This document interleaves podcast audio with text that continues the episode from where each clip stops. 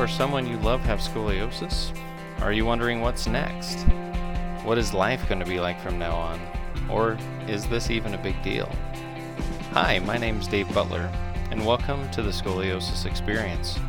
We are here to talk with real people, both patients, parents, and providers, to bring hope and clarity to the road ahead. Thanks for joining us, and let's get started.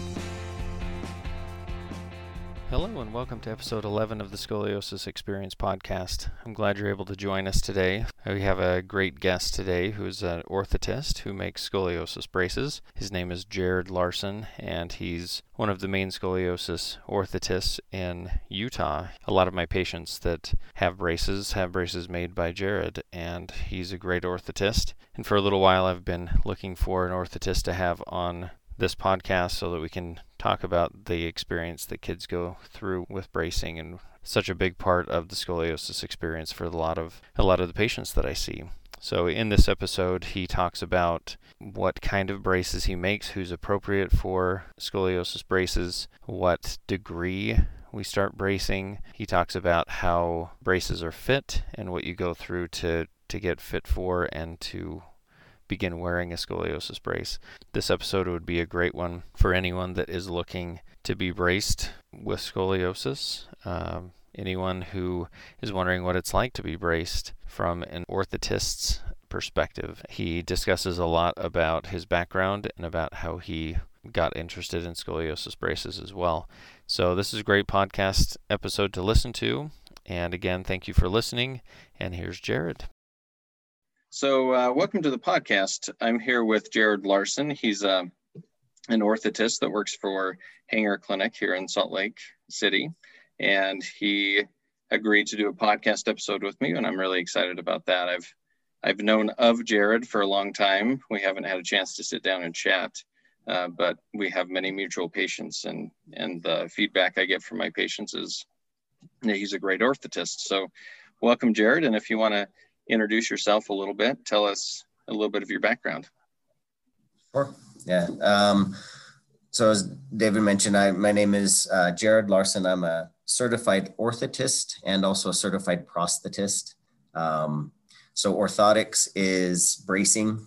We do a lot of different types of bracing from spinal bracing, you know, for scoliosis that we're going to talk about to leg braces for kids that have like cerebral palsy or spina bifida or or adults who have had like a stroke or, or, those types of things and then also do prosthetics. So prosthetics is artificial limbs uh, for those individuals who have uh, lost a limb and and then we're providing a prosthesis for them. So my office does both and i actually am certified in both and see both both types of patients both prosthetic and orthotic patients.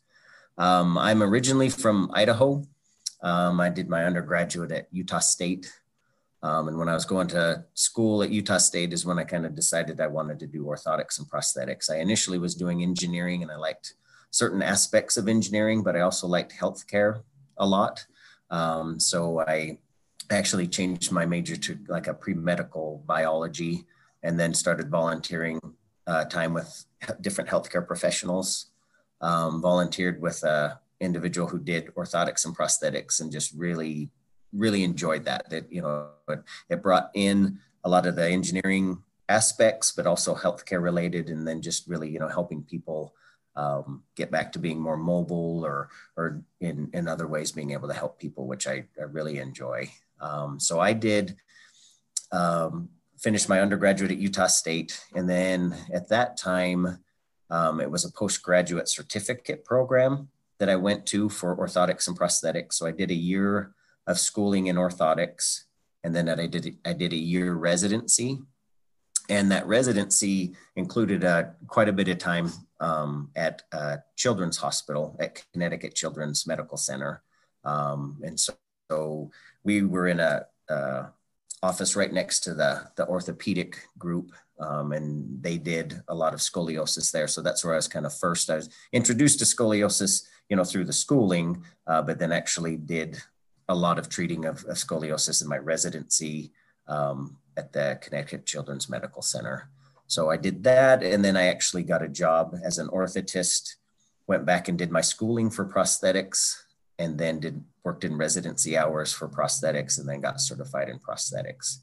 Um, soon after getting certified in prosthetics, uh, moved back west, wanted to get close to family and, and missed the West a little bit and came to a company here in Salt Lake. It was Shields Orthotic Prosthetic Services. Um, and then they were acquired by a company called Hanger Clinic uh, about six years ago. So I currently work for Hanger Clinic. The office here, um, Shields Orthotic Prosthetic Services, um, did a lot of scoliosis bracing uh, for the the spinal doctors at Primary Children's Medical Center. So then I was able to kind of continue uh, with the, with scoliosis um, treatment and, and things there, and I've just kind of continued with it that way. So I've I've had quite a bit of experience with scoliosis bracing from both when I was doing my residency and and then you know through the past you know 16 years being here um, in Utah as well. So wow, yeah, you've had a, a lot of experience then with that. Yeah, yep. I've been doing orthotics and prosthetics for, for you know about 20, 20, 21 years. So wow. Okay, yeah, you've you've been at this a little bit longer than I have. That's that's great. Yeah.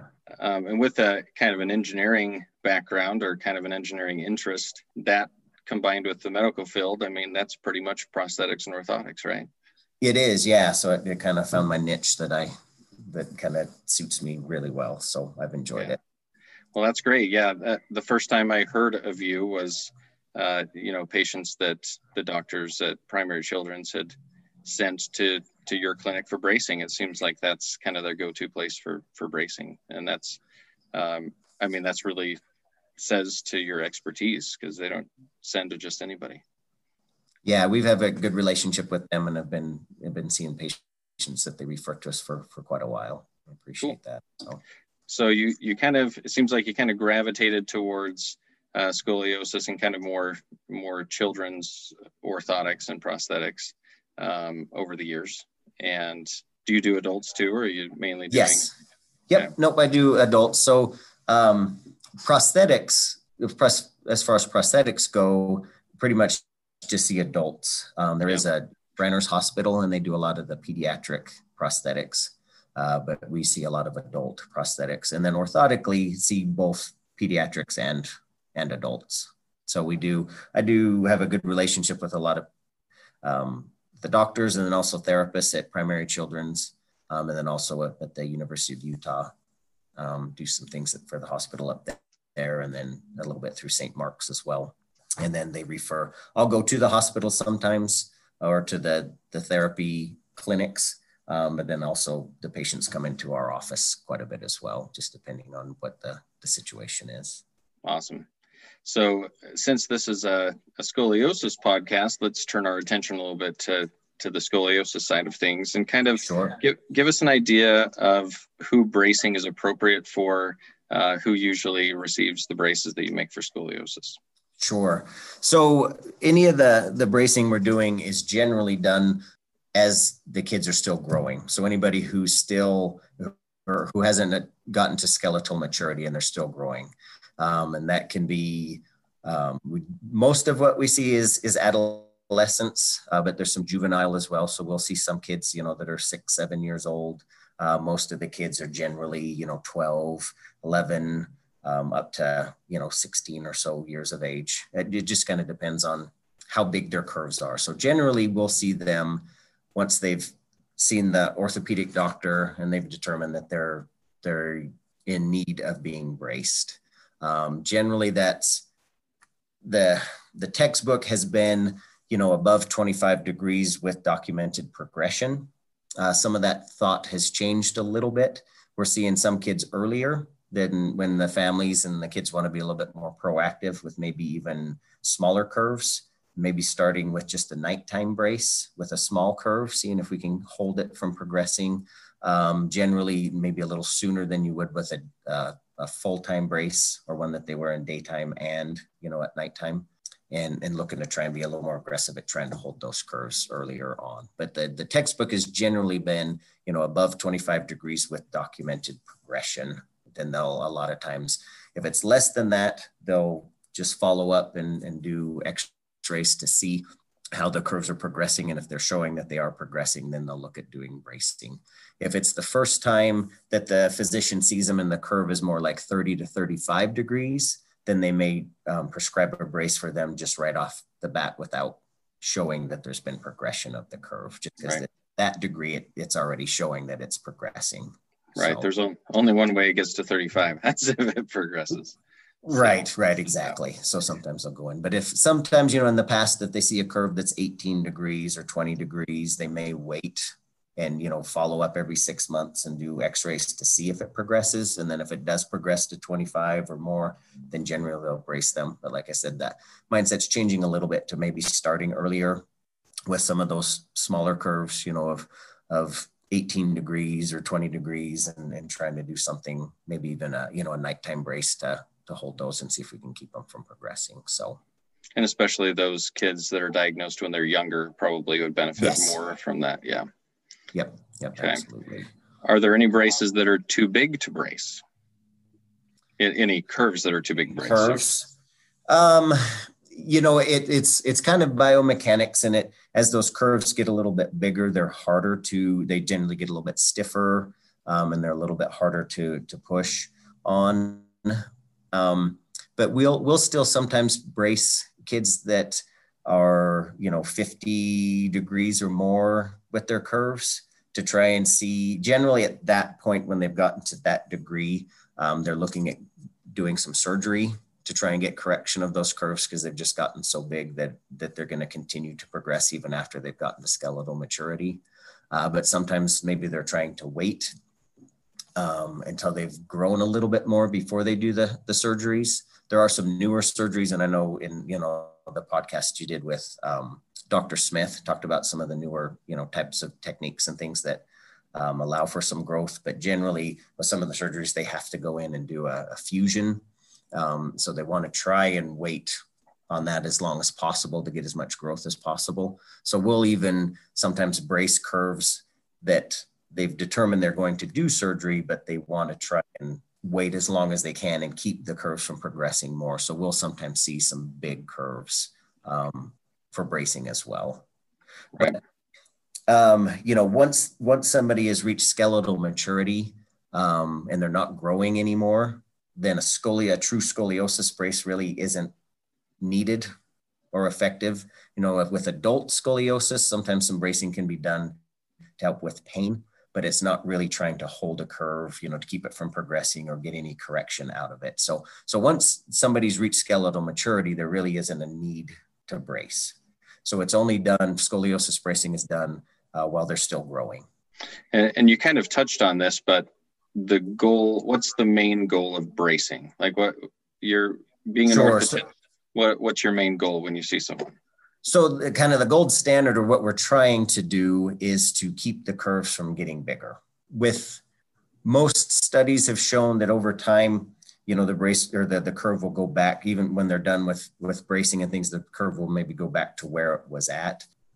And that's what we see, you know, primarily is if, if we can keep those curves from progressing, you know, especially progressing to the point of needing surgery, but but progressing, you know, as, as much as at all, you know, if we can keep them from progressing at all, then I feel like we've we've done our job and that's that's a, a great outcome. There we will see sometimes and it's generally with with some of the younger kids they're a little bit more flexible. We will see sometimes where that the the correction because generally what we'll do is we'll see we'll get an x-ray and they we see what their curve is. We'll make a brace for them and then they'll get an in brace x-ray. And and that in brace x-ray we're wanting to see correction of those curves because the brace is pushing in specific areas to try and straighten those curves out. And the idea by straightening those curves out is keeping them a little bit straighter. So as they grow, then hopefully we're keeping those curves from progressing and getting bigger. Um, so generally what we want to see in an in-brace x-ray is about 50% correction or more if we can. Um, usually once they take the brace off and they're not having those corrective forces applied by the brace, then the curve will kind of sink back to where it was at. And if we can hold it from progressing, then that's that's what we want to do. There are some situations where we see where they actually, without the brace, are holding some of that correction in, in meaning that the, the curves aren't as big as they used to be, and they're actually holding that outside of the brace. Um, but that's not, uh, you know, that's that's a little bit. That's not what we see primarily. Primarily, we'll see where we're trying to hold those curves from getting bigger. But sometimes right. they will hold a little bit of that correction. But that's the rarity, and it's generally some of the younger kids that'll actually hold some of that correction.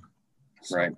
Yeah. So when you're looking at a, a 50% correction in brace, when they do an in-brace x-ray, it's important to know that that's not a 50% correction that's going to last necessarily. That's just what the gold standard Correct. is for, for in-brace correction. Correct. Yes.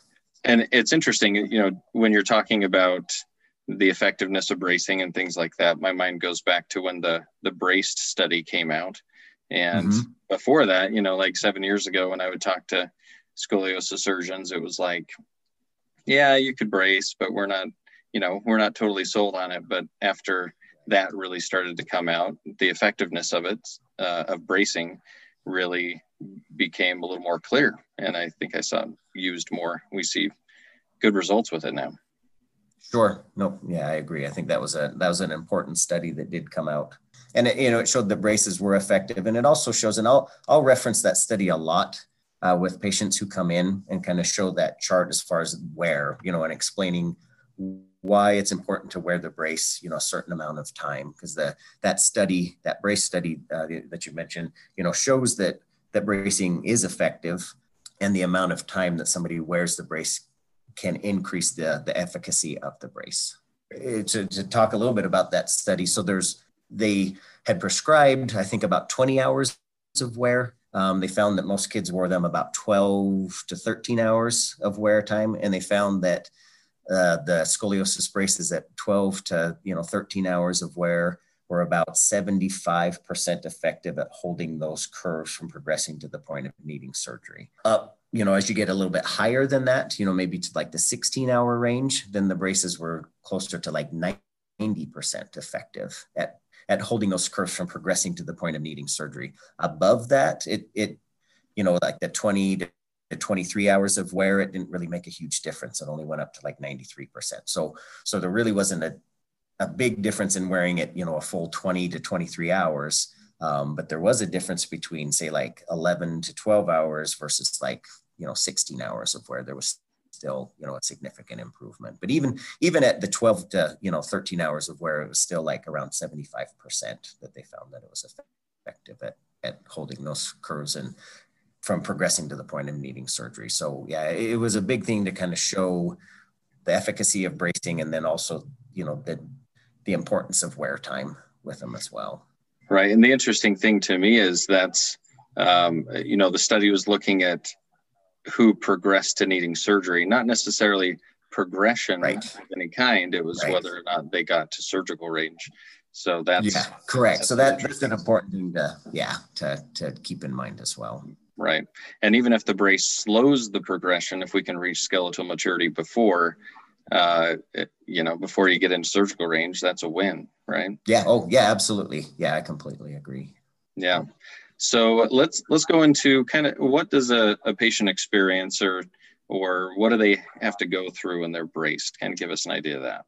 Sure. So generally, you know, the, the scoliosis is, is, is noticed by either like a pediatrician or maybe at one of the school screenings or by a parent. They'll eventually get, you know, um, to the to the orthopedic spinal specialist who you know diagnoses the scoliosis and generally then will write a prescription for a scoliosis brace. Then they'll generally get a hold of us schedule an appointment for us to do an evaluation and then to measure them. So we used to and when we can go into this a little bit more as well. So there's there's several different types of scoliosis braces. Um, most of them are based off of kind of three point pressures to try and straighten out those curves, you know, when you're wearing the brace. And there's those braces can be done from just a module where you take, you know, basic measurements on somebody and then you you get a module in that's kind of a symmetrical design, like a, a Boston, a, the original kind of Boston brace was like this that you took a few measurements, you got in a, a, a module, kind of a, a, plastic material that had foam lining that was a, symmetrical design. And then you'd cut holes out in certain areas and add pads in other areas to try and push and straighten out the curves. Um, other types are, are called like an asymmetrical brace, meaning that the brace itself is not it's symmetrical. It's it's has pressure areas and reliefs built into the brace itself instead of having holes cut out and pads added. There's actually push that's put into the brace in specific areas and reliefs put in the brace in specific areas.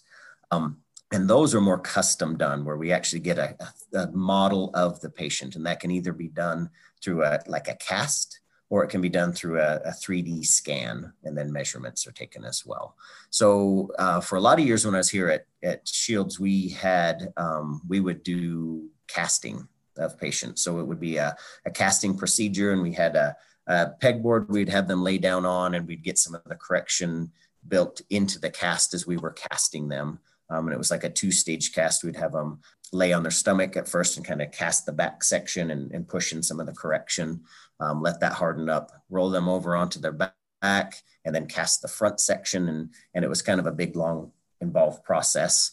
And then we we've now with modern technology and things have now transitioned to where we do a 3D scan. So it's much easier to get the image. So we do uh, um, have the patient wear um, just some form fitting stockinette or these kind of look like dresses, kind of a form fitting dress. Uh, we do a 3D scan and take a bunch of measurements. And then that way we've got a, a 3D model that then the brace can be made custom specific to that, that individual and their particular shape. And then we'll build into that model or, or make it modify that 3D image so that we have the, the shifting and the pressures and the release and everything where we want them to try and get that, that spine to shift and get the correction in brace. So, so any more with us, then it's, it's a, it's a 3D scan and measurements that are taken. So a fairly, fairly um, easy process for them to go through a little easier than the kind of the full torso and body casting that we were doing for, yeah. I, have heard I've heard of stories with casting and stuff like that for my older patients, and yeah, it doesn't yeah. sound like that was that fun. yeah, it usually wasn't the most fun thing with lots of layers of plaster and get warm, and then they on the pegboard with pressure plates and different things.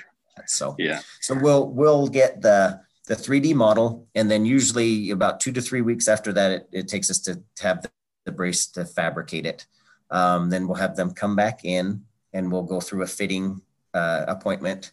That fitting appointment generally is about an hour to an hour and a half because we'll get the the brace on, we'll get it all trimmed up. We'll add sometimes additional padding in certain areas if we want to increase the amount of pressure we're applying or pushing or, you know, making sure that the fit of the, the brace is appropriate.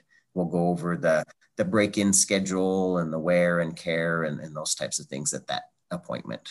And then um, generally after they receive their brace, um, a lot of times they'll have an appointment, usually about three or four weeks after that, with the physician, and they'll do an in brace x ray. And so they'll take an x ray of them wearing their brace so we can see how much correction we're getting in the brace. And then we'll see them back at our office soon after that, if not even sometimes that same day, take a look at that in-brace x-ray and see you know are we getting the kind of correction that we want? Or is, is my relief in the right place? Is my pressure in the right place? Do we need to extend that pressure up or down? Or or those kinds of things gives us a roadmap to be able to to really look at you know how effective we are with the brace and if if we need to make some some modifications to try and you know improve that correction. And then generally after that um, they'll do six month follow ups with their physicians. And at those six month follow ups, generally what they have them do is not wear the brace for about 24 hours before so that they can kind of see with their body relaxing back into the position, you know, without the brace pushing on it. And they'll do an x-ray to see, are we holding those curves? You know, are, are, are we keeping those curves from progressing? Um, or are they progressing or are they actually holding some of that correction? So we'll usually do a follow-up after that out of brace x-ray and then see how that's going. Take a look at the, the fit of the brace, see if the brace um, is still fitting appropriately, make adjustments if we need to, and then, you know, or see maybe if they've outgrown the brace, if it's time to um, remeasure and scan for, you know, for a new brace. How often would you say kids are outgrowing a brace and need adjustments or need a new brace? So generally we can get about a year to a year and a half out of a brace.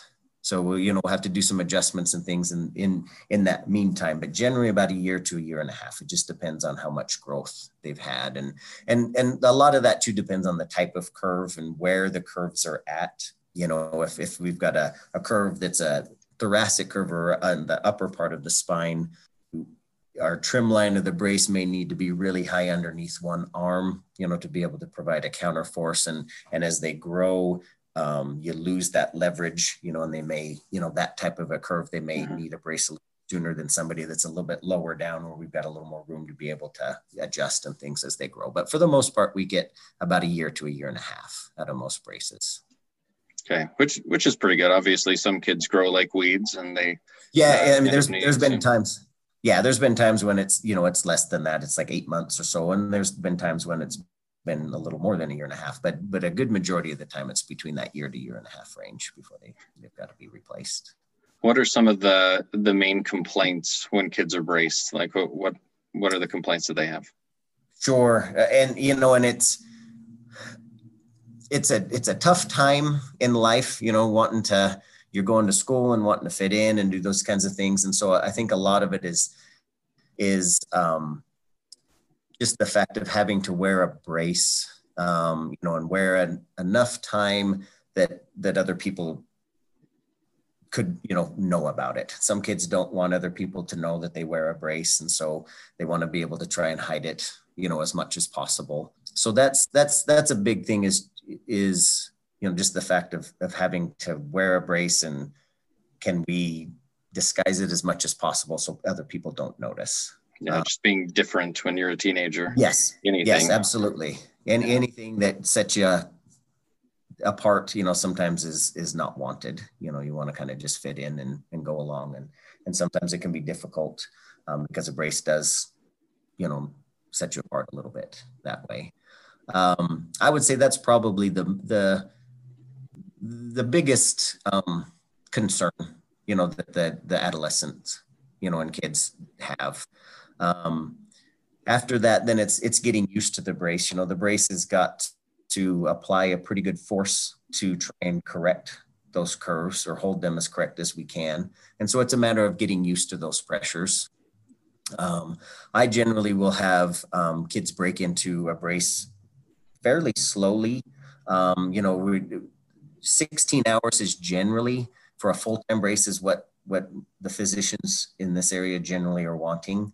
Um, so I'll have the kids start with just an hour the first day, you know, then two hours the next day, and just building an hour each day. So it's kind of over a two and a half week period that they're they're building up to that that 16 hours. I'll initially mark on the straps of the brace, um, kind of the snugness we want to work towards, um, and they'll start with a little less snugness at the beginning. And then as they feel comfortable, they'll, they'll start to increase that snugness until they work up to those marks that we have marked. Because they want to wear the brace as snug as they can, because the snugger they wear it, the more force it's applying, the more it's going to tend to hold and, and correct those, those curves while they're in the brace. That being said, I don't want them to just be in agony the whole time. So it's trying to find that balance of enough pressure that we're getting the correction that we want, but not so much so that they're so uncomfortable that it's just really hard to wear the brace. You know, and, and I try and tell kids in the beginning to, you know, don't feel overwhelmed in the beginning because it it's it's a lot. You know, it's it's it's a lot of pressure.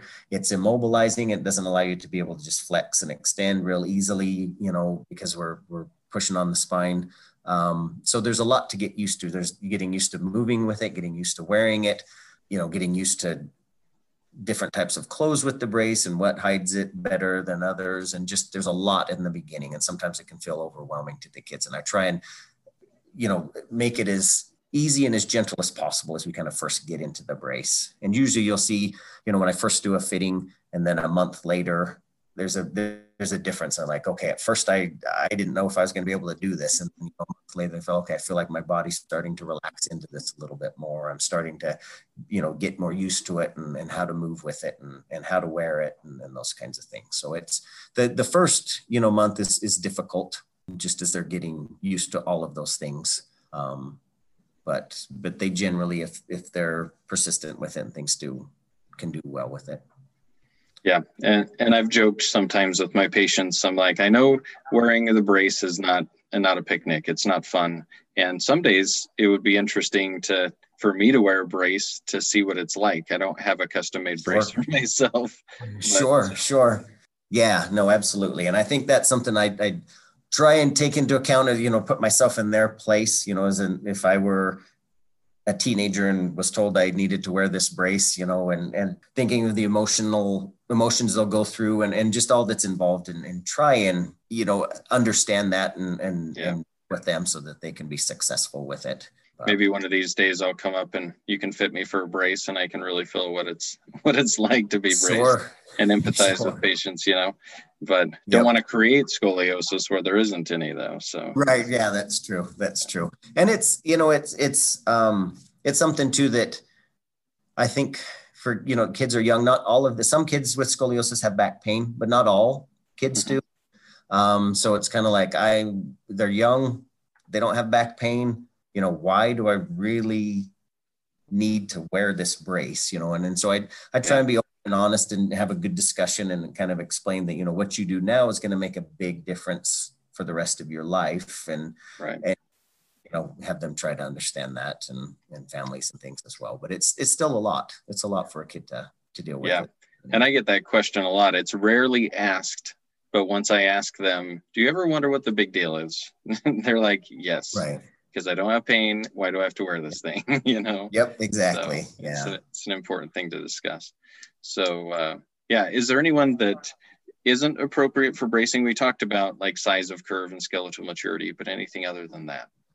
Um, you know, there's so you you can get scoliosis, idiopathic scoliosis, um, or you can have neuromuscular scoliosis. So idiopathic is where the scoliosis develops not really knowing why. You know, there's not a neuromuscular condition underlying. There's not really any other health issues or anything.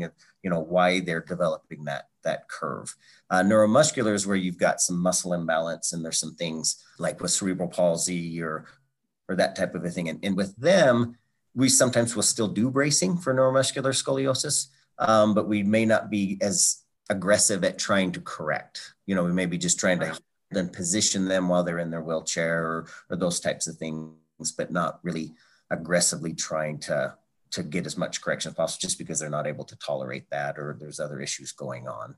Uh, but with the idiopathic scoliosis, you know, then we're we're trying to get as much correction as we can to to hopefully keep those curves from from getting bigger. Um, right. So generally with the idiopathic, it's you know most of the kids there. Some of the smaller curves there's you know there's been times even there was, I remember there's one insurance company that said, well, we won't cover a scoliosis brace unless their curves are above you know 20 i forget what it, if they said 25 or if it was 20 degrees or something and we were looking at maybe doing like a nighttime brace for somebody that was like at 18 or you know was starting to get a little bit of a curve and just wanting to be a little bit more uh, start to treat it a little bit sooner you know keep it from getting bigger so sometimes those smaller you know really small curves may not really be be a, a candidate.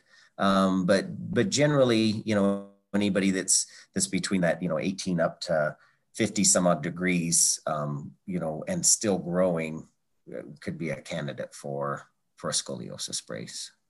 Yeah, and I've seen a, a few like Chiari malformation patients that oh, sure. some, some are braced and some don't seem to be braced as much. So uh, yeah. Yeah. There's, yeah, we'll see a, a pretty good amount of Chiari um, patients. Um, sometimes you'll see a little bit more of a rigid curve, depends on the type and severity and things. Sometimes a little bit more of a, uh, not quite as flexible of a curve. So you may not see as much correction sometimes, you know, with, mm. with the Chiari as you do with some of the others. But, right. um, and, you know, and, and so I, I generally will see patients when they're they want them to be braced. So there may be other situations with Chiari or, or, other things where there is a scoliosis, but the physician doesn't feel like a brace, you know, would be would be needed or effective. And so I, you know, I don't. So I so I never see them. They never come to me. But right.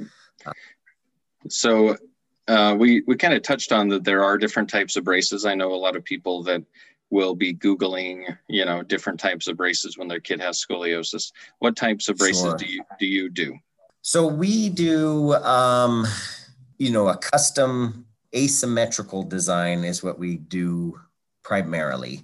So that's where, you know, we get the 3D image of the, the patient, um, have a brace made custom specifically to them. And when I say asymmetrical, so we talked a little bit about this. So initially, you know, the Boston brace was kind of the standard and it was just kind of a symmetrical module that then is kind of customized more specific to each patient.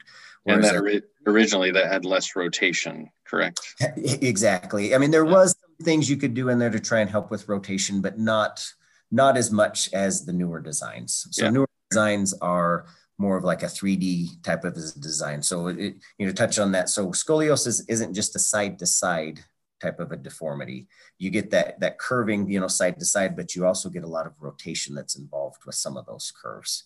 And so then we're trying to control some of that rotation as well. So with the 3D designs, we are um, not making a symmetric brace. It's a brace that's custom to that individual that then has the correction built into the design of the brace. And that correction can both be the side to side correction and then also the rotational correction that we're trying to get. There's some another design that we can do also is is called like a Rigo Cheneau. So there's a um, and which goes good with like Schroth physical therapy. So so design is a European design that was kind of developed. It was by Dr. Cheneau and then kind of developed more by, by Dr. Rigo, kind of going hand in hand with the, the Schroth method of, of physical therapy. Um, and it's very aggressive at derotating curves. Also, three point pressure systems um, to try and correct the side to side type of curving.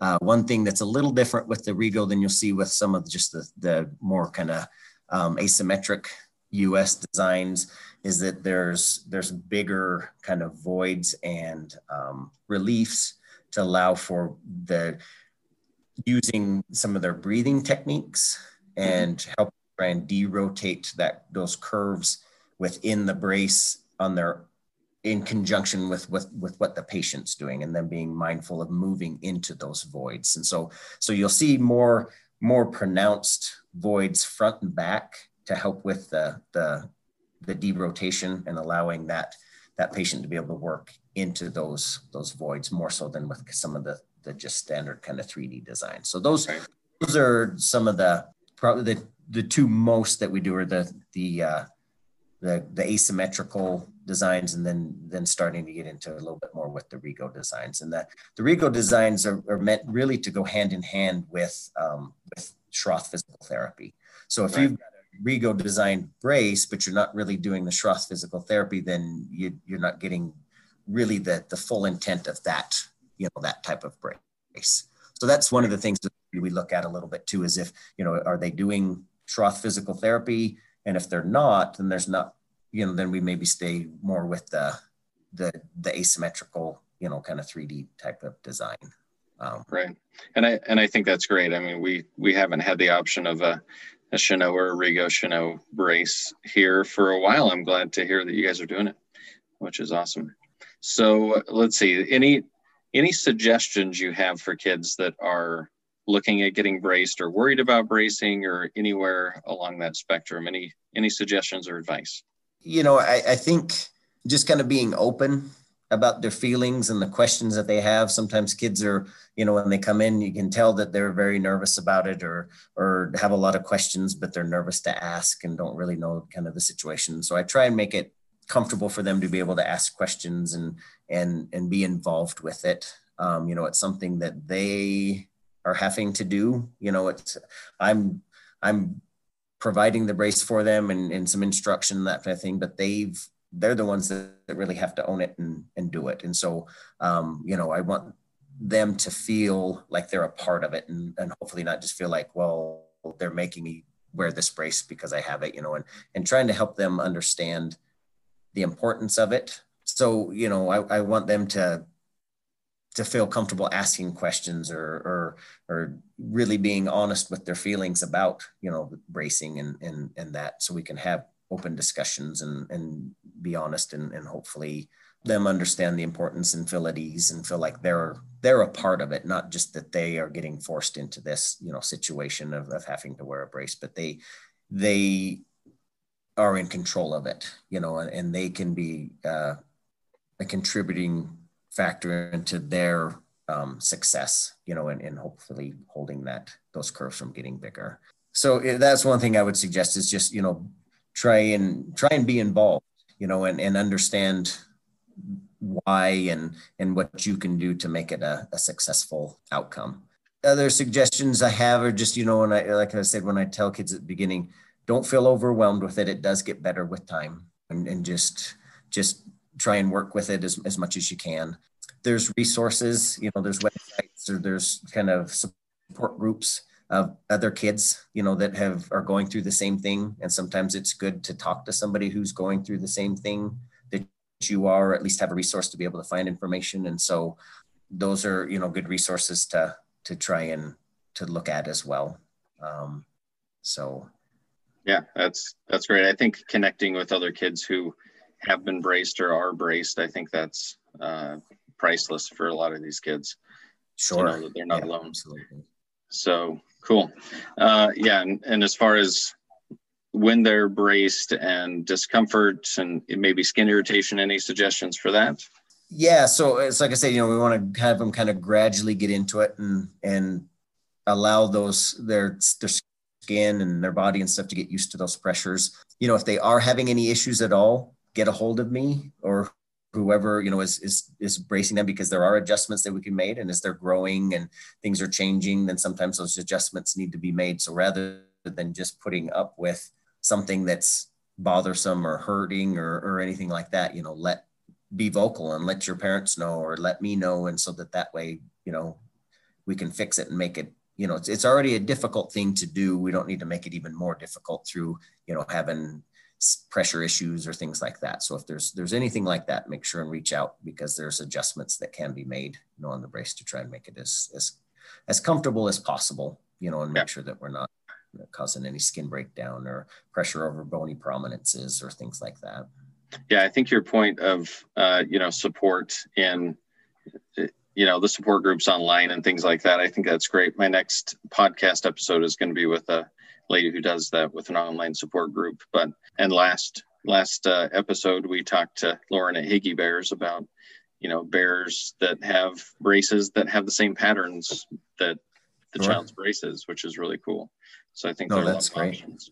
Um, so I know you're busy this time of year, but let's say someone wants to get in contact with you, has questions about bracing, or wants to look more into bracing. How do they contact you? So I'm I'm at Hanger Clinic um, and I'm at the Mill Creek office. Um, we've got you know several offices throughout the state, and some of those other offices can do you know scoliosis bracing and things as well. But I'm I'm at the the Mill Creek office. We're at uh, 2785 East, 3300 South. I'm in Salt Lake. Uh, number is 801-467-5483. And and we can, um, like I said, generally they've seen their physician already to be diagnosed with scoliosis and so then they're referred and, and we can see them but but i'm happy to talk with anybody on the phone if they've just got questions initially or if somebody wanted to just come in and, and talk first before we even proceeded with you know scanning and measuring and getting started with the process just to answer questions if they're feeling concerned about it. But but yeah they can reach out to um, to me at any time. Do they do they have to have a referral to come and see you no, not necessarily. I, I mean, they could come in and just talk kind of about the process and and and kind of explain things and things a little bit yeah. more. What about for getting a brace? Do they have to have a prescription? For, yes, yes. To be able to get a brace, we have to have a prescription from a prescribing physician. Okay. Uh, generally, most braces um, are covered, you know, through insurance. Depending on the policy, there may be some, you know, deductible or out of pocket or those kinds of things. But we always check that out first and let somebody know, you know, if there is any out of pocket, what that is before anything's ever made or done. But yes, for us to be able to provide a, a, a, brace, we need to have a prescription from a from a physician. We can we can go through and check out insurance coverage and, and like I said, and do all of that, you know, for them. We take most insurances, you know, but we can always check out and see and make sure, you know, beforehand before anything's ever done and let them know. So and that's good to know. I know there are